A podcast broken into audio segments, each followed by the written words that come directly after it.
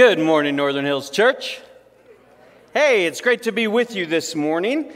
Got a new uh, slide there this morning just to lead us into this series that we've been spending time uh, with over the last couple weeks called Winning the War in Your Mind. And this is uh, based on a book that pastor and author Craig Groeschel put out. So I want to welcome those of you that are here in person and those, of, of course, that are joining us online for the third week of our series because we've been talking about how if we want to change our lives, it may just start with changing the way we think.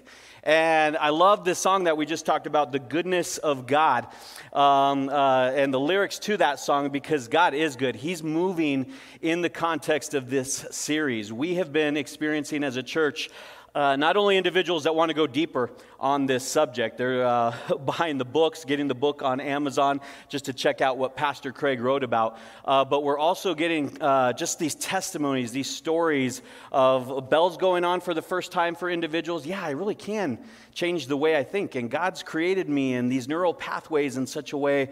Uh, we've been uh, having people come and seek counseling uh, more than we've experienced in a while. And these aren't just marriage counseling or, or um, um, deep seated issues. Sometimes it's just some individuals that are calling, I need to meet with a third party to work through this stronghold or this rooted issue I've been going through. And so praise God. Praise God for all He's doing in and through this series. And so we're going to continue diving in. The premise, if you haven't been with us for the first two weeks, is that our lives are always moving in the direction of our strongest thoughts. And so some of us truly are looking to change our lives. And some of us are just in a good place. We're having decent lives right now. And we're not necessarily looking to make some drastic changes. We're, we're living a pretty decent life for the most part. And um, I found myself sort of living in that same um, season, uh, if that's you. Uh, I was just realizing as I was prepping for this message, I definitely came out of a, a brutal summer and um, uh, just a lot of things in my personal family, just navigating and whatnot, but living in that pretty pretty decent season of life. But I asked myself this question did I still find myself complaining a lot?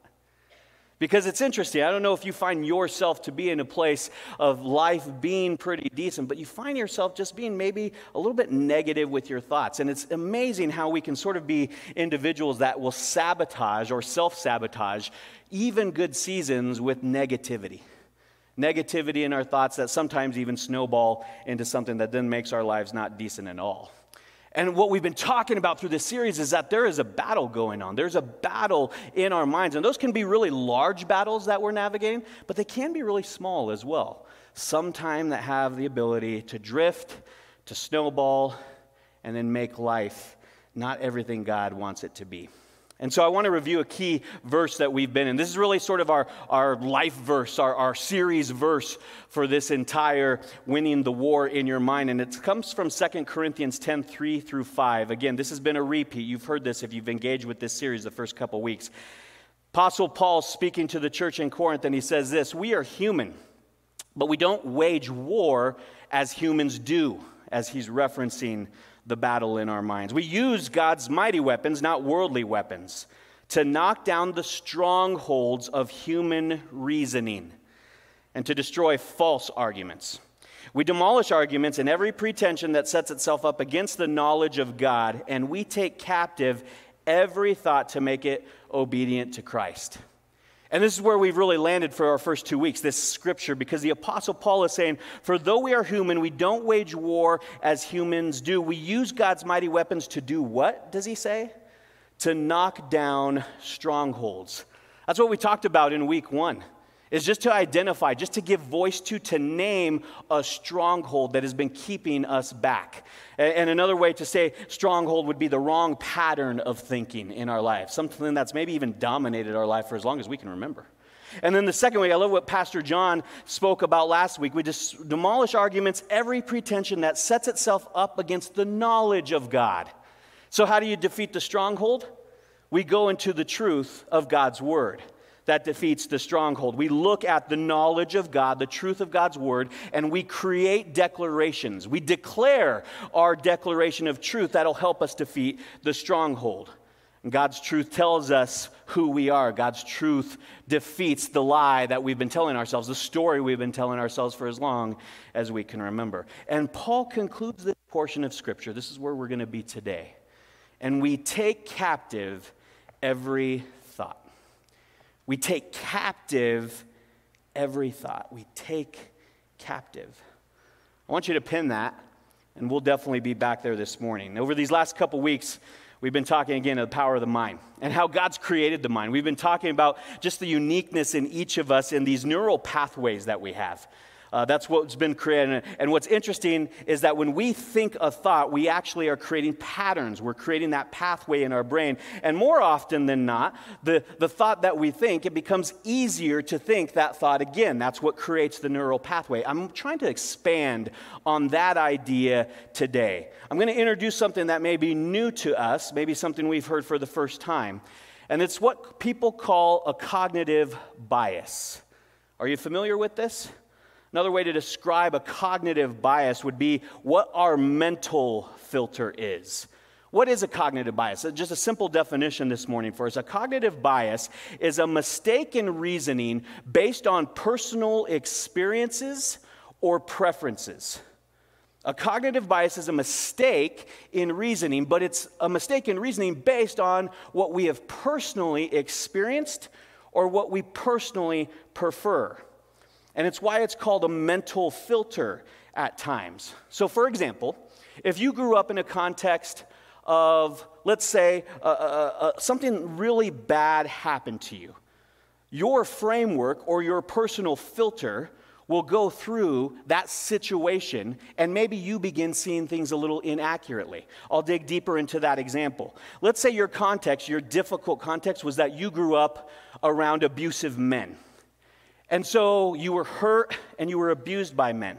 Now, a lot of times when you engage with men, even though your mind tells you that all men aren't hurtful, all men aren't abusive, the reality is you land because of what you endured. Your filter tends to shape how you see men because of what you experienced, you oftentimes will make an inaccurate judgment. Maybe not just even based on what a man says, but based on what a male or a female can say. But that's because of a personal experience. Another example if you grew up with a family, let's say parents that said really bad things about wealthy people, I feel like my great, uh, my grandfather was one of those individuals a little bit. He was always sort of bagging on what was uh, just wealth and people that had money. And he didn't do it maliciously, it was just something he did. But if you find yourself now personally, let's say you grew up in a family of origin like that, and you start actually finding financial freedom, you, you actually financially are successful later in life, maybe you might feel guilty. Maybe you might feel ashamed of that. And it's not bad in of itself that you've experienced wealth. It's just the filter shapes what you see. So here's a, a note for us to take down this morning. Filters often shape how we see life. Filters often shape how we see life. But we get this nowadays more than ever. If you change the filter, you can change the feel. Change the filter, change the feel. We know this. I'm going to ask you to be honest this morning, asking you online to be honest. How many of you have been on the social medias and you sort of post that picture? You know, it's not the greatest picture, so you filter the picture, right? Some of you are smiling. Some of you know you've done that. See, when I was growing up, the filter that we used was called glamour shots. All right? Some of you are familiar with that in the 80s. Uh, it was called, that was, that was the filter of the 80s, all right? It was called the glamour shot. And if you have a glamour shot, I'm going to ask you to get on social media and please, like, hashtag Northern Hills glamour shot or something like that. Post it today and we'll all laugh with you, right? Because there was just something about that filter that we were telling ourselves, it changes the feel because look at me in my glamour shot. I wish I had one. I was going to show you one like that I took, but I didn't take one. Um, I know a lot of other people I could throw under the bus that took one, and maybe I should have done that this morning. But it was basically this filter, right? This, this, this movie star photo shot. And what we know is when we change the filter, that's not just for a photo, it's also life. If you change the filter, it can change the feel. Uh, a cognitive bias, and again, we'll call this our default filter.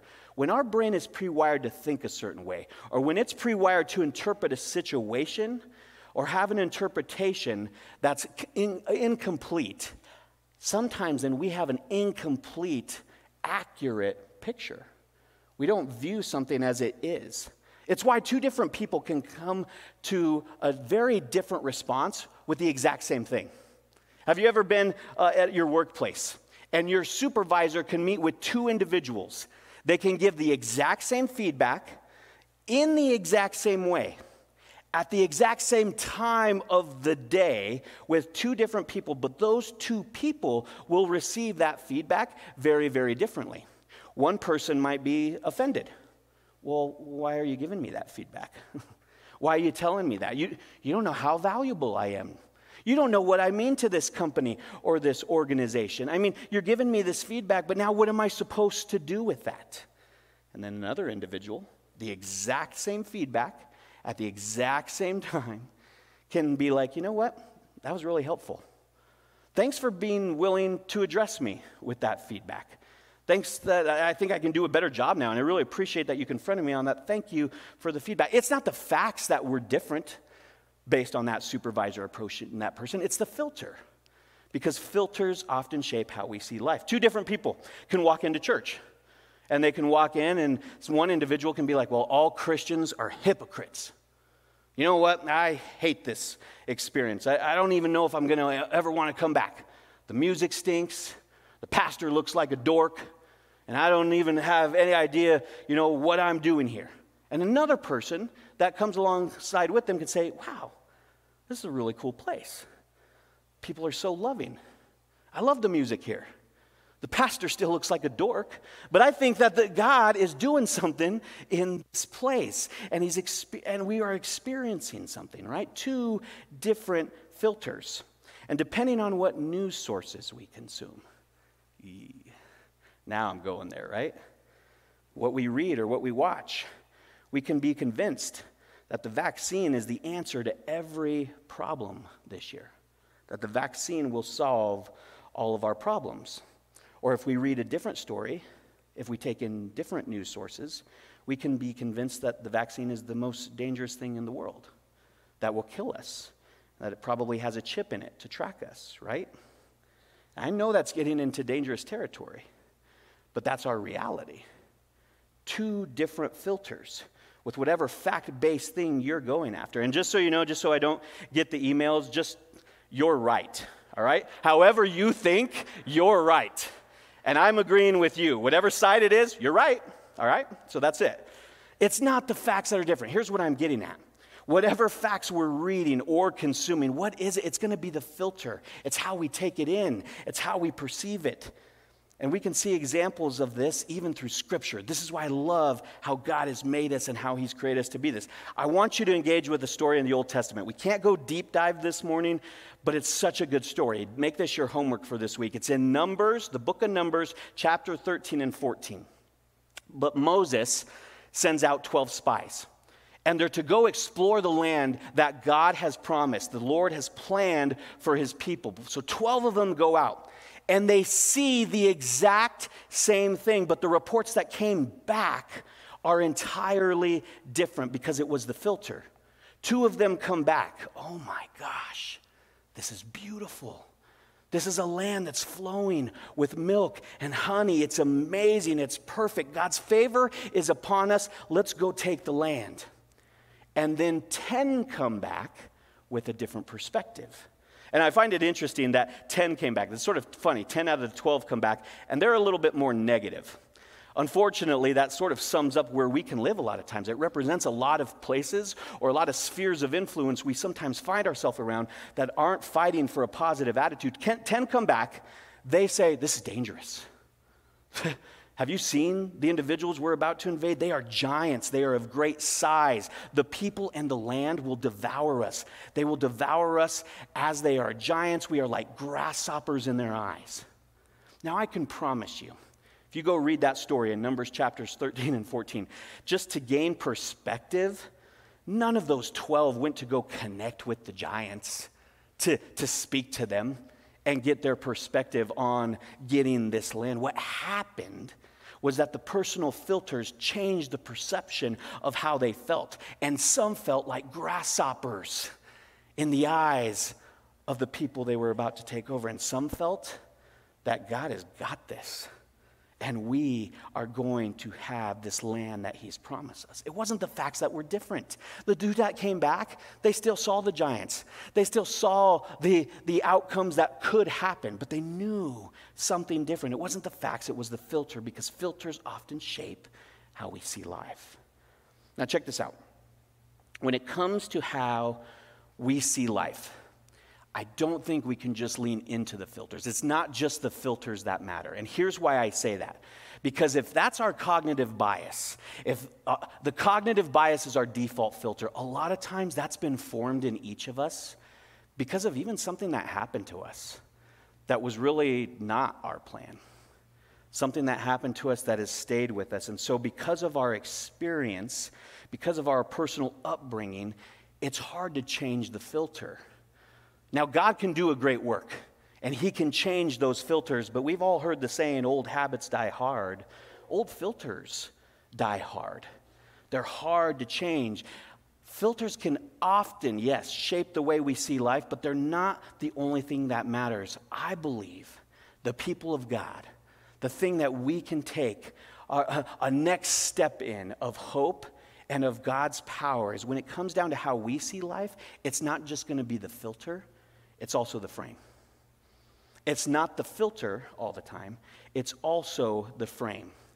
See, you can be in a very same situation with another individual, but how you frame it can change and determine how you see it.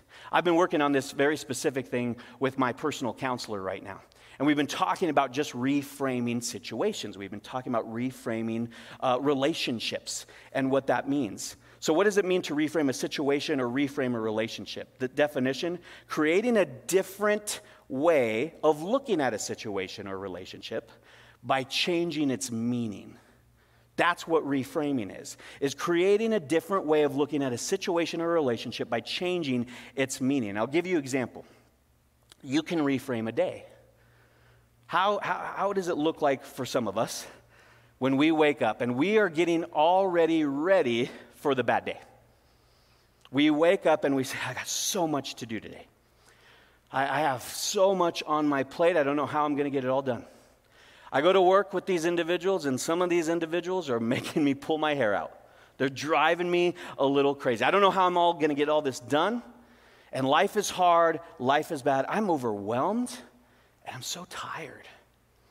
And then it starts to, again, that's the snowball, right? This was just the framing of the day, but then all of a sudden, oh my gosh, what am I doing with my life?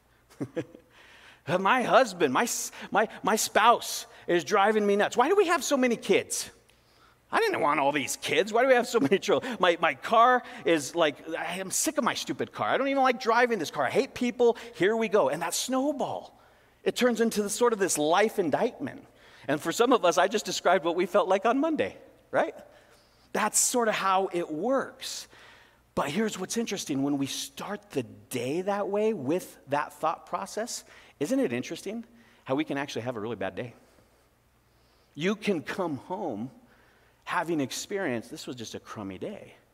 And it was something we already set in motion in so many ways. Reframing, framing it in the wrong way can dictate that day. Now, what if we woke up and said, Oh, I have a lot to do today? I have so much to do. But I'm thankful I got the day. I think there, you know, I, I got some people at work, I know they've driven me a little crazy. You know what, though? That's, as a whole, these people are pretty cool people to work with. In fact, I love what Jim does, I love what Nancy does for our, our organization. I'm just, yeah, okay, I, I got a car to get me to this place. I should be grateful I have a car. That sort of makes me rich than most of the world, actually, when you really break it down. I have a vehicle to get me to work. Oh, wait, wait, I, I'm going to work. I have a job. How grateful for that. Okay, we're just going to grind it out. We're going to get a lot done. And it's in that scenario. The facts haven't changed. Still a busy day, but the framing changed. It's not just the filter, it's also about the frame. How many of you have heard the saying, you can't control what happens to you, but you can control how you react to it. Well, I would just offer that sometimes what happens to us, we can't control the factors and how things happen to us, but we can control how we filter things. We can't control the reframing of that. because it's not just the filter, it can be also the frame. So here's what I want to do today I want us just to slow down. I want us to consider and think about what we have wanted for our lives.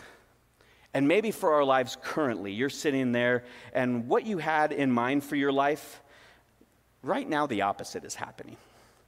Right now, just the opposite seems to. Maybe you thought you would be doing a certain thing, you'd be in a certain place. Maybe you thought you would have accomplished a certain thing by now, or that you would be in a different kind of relationship right about now. And what you really, really wanted is something that you could have had by achieving or accomplishing or just having, and you're not quite there. You're on the opposite end of that, and you're just confused by that. If that's you here in person, if that's you online this morning, I just want you to know that the Apostle Paul knows exactly what you feel like. Because this man, to me, is one of the most incredible men to look to in the context of Scripture because the, you have a guy that all he wanted to do, once God transformed him, once God changed his life, all he wanted to do was please God. All he wanted to do was talk to others about who God was. And so he felt like, I just want to go to Rome. I want to preach. And that wasn't self seeking because he knew if he went to Rome, the epicenter of the world, he was going to be able to hit the most people with the message of the gospel. This would have been the most strategic place to spread the gospel all over the world. It was his dream, it was his bucket list. It was the top thing on his prayer request. And instead of being in Rome preaching the gospel, he's in Rome as a prisoner a prisoner. He's locked up, he's, in, he's on house arrest, he's awaiting possible execution. Everything that he had wanted, and he got the exact opposite. Now, he could have framed this situation any way that we might have framed this situation. So let's, let's see what he could have said. And this is from Philippians chapter 1, 12 through 13, from the NWV version of Scripture, all right? This is the New Winer's version of Scripture.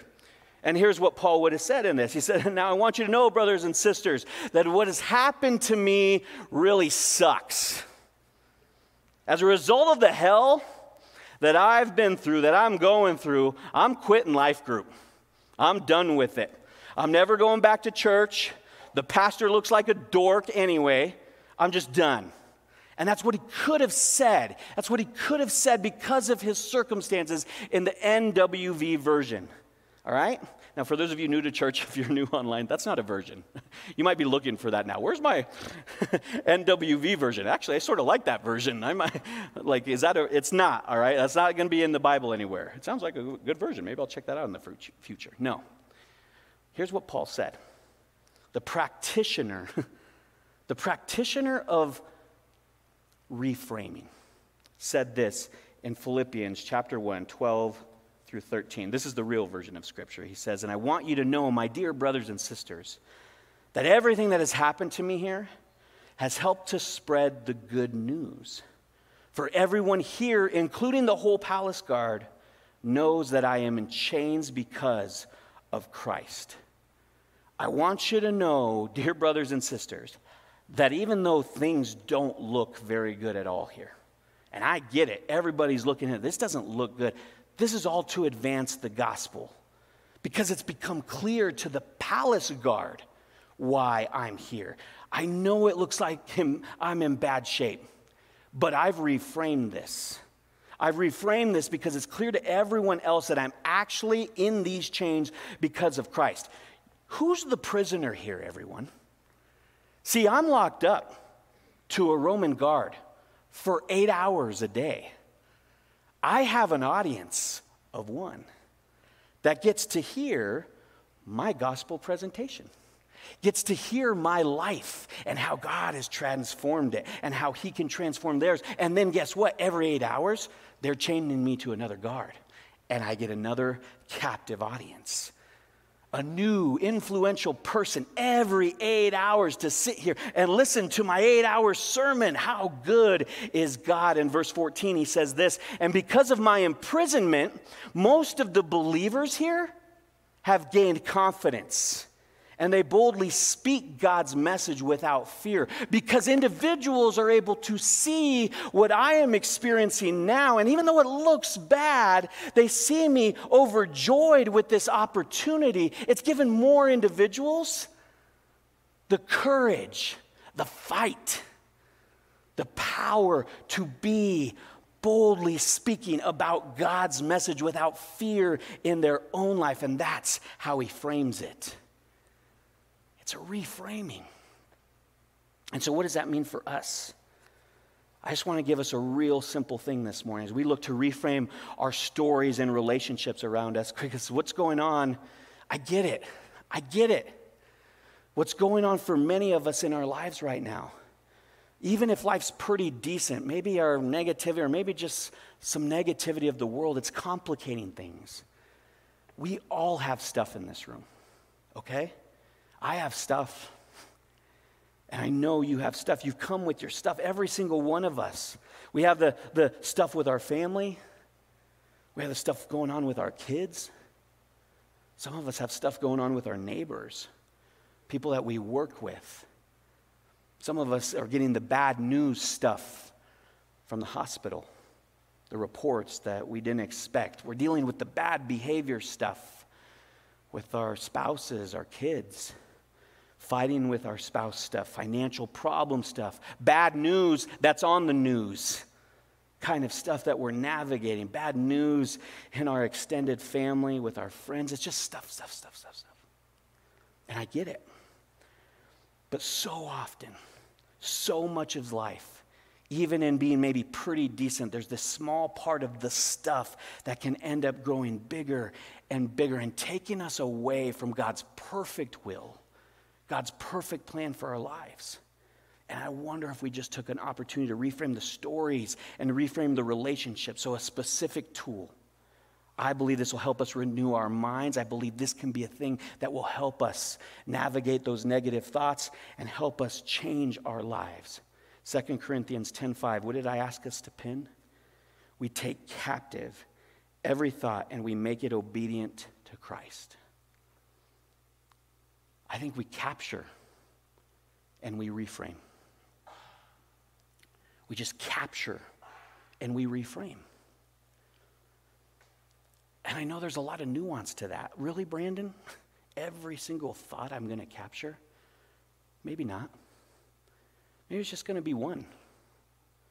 It's going to be the Freda household whose car broke down recently. And every other time, the car breaking down and having to car shop and look for a new vehicle is just a pain. And I was just saying, Lord, I take captive every thought to make it obedient to Christ. Would you help me reframe my situation? To begin thinking about how means were made available in my family. To be thinking about how, again, it's just been nice to have someone else step in, and the way they felt they could serve me was by borrowing their old clunker for a while while I go car hunt. And just reframing that. A couple weeks ago, I was doing a vow renewal for a family uh, of our church, and it was to celebrate 50 years of marriage. Um, just something we don't see much anymore, something we don't get to celebrate much anymore. What was so cool for Jenny and I as we got to attend this event is there was a video that was capturing their story prior to this vow renewal. It was a family from the Philippines that had come out to America and really sacrificed everything. See, in the Philippines, they were very affluent. They had a housemaid, they had people watching the kids, they had servants just galore. They had the latest and greatest vehicles, they had very great means to food and finances. They were just, they were it in the Philippines. And they came to America to find a better life, to find more freedoms. And in doing that, they lost all that affluence. they lost everything that start from scratch, taking jobs that no one else would want. And in doing those things, they put themselves in this sacrificial place, in this place of humility that just wore on their marriage, wore on as kids started getting introduced to their life, and just all the dynamics there. But they continued to have faith that God was moving and making a better way for their life. They continue to work hard and work smart. They continue to have strong character.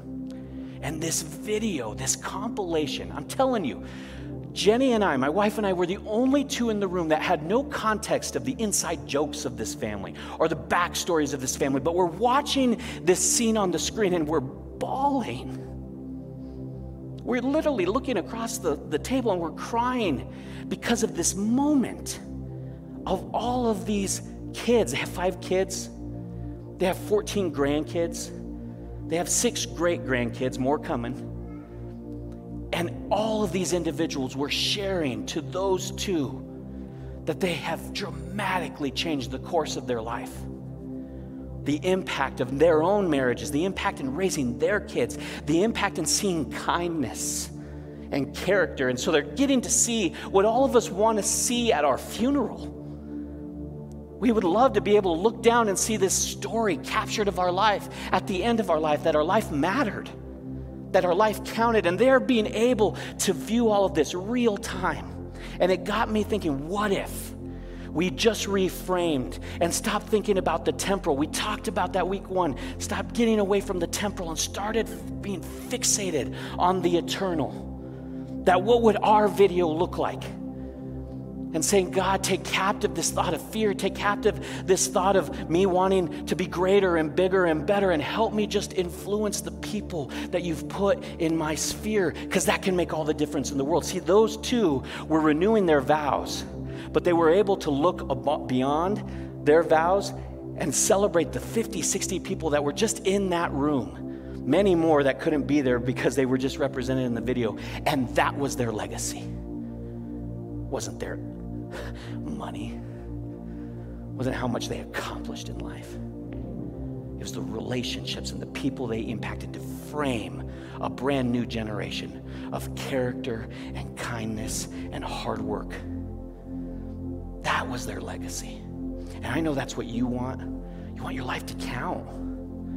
I want my life to count. God, help us take captive every thought. And then we can trust and know this that it is going to go well because God is in control. God is moving. God is moving us from our Philippines to our new adventure in America, whatever that is. And He's working through that, even when we can't see it, even when we don't know what the outcome is, even when we don't know what the video will look like. He is working and He is moving. And so, all eyes on Jesus, all hearts on Jesus. And He will help us to take captive those very thoughts that we're asking Him to. Would you pray with me? Father, we just ask you to come in right now, Lord. Yes, that's our declaration, God, that we want to take captive every thought to make it obedient to Christ, Lord. Lord, every thought feels overwhelming. Maybe this week help each one of us capture one thought and make it obedient to your goodness. Lord, I pray for each one of us that we would stop shaping our circumstances and have those things be the thing that we view you through. That that's where our lens comes from is through our circumstances. Instead, Lord, by the power of your Holy Spirit, by the power of the good work on the cross by Jesus Christ, would you come in and actually have our circumstances shaped through your goodness? Because your goodness is overwhelming. Your goodness has met each of us in our own lives time and time again. And you are making a video of our life when we lean into you that will have a legacy that speaks to God's goodness and God's favor for his people. God, it is well with you. And so help us rest and sit in that, that you are in control. Our eyes, our hearts are fixed on you. And we pray these things in your great name. Amen. Thanks for checking out this week's message. If you'd like to get involved here at Northern Hills, check out our website at inhills.org or download the Northern Hills app. We hope to see you again soon.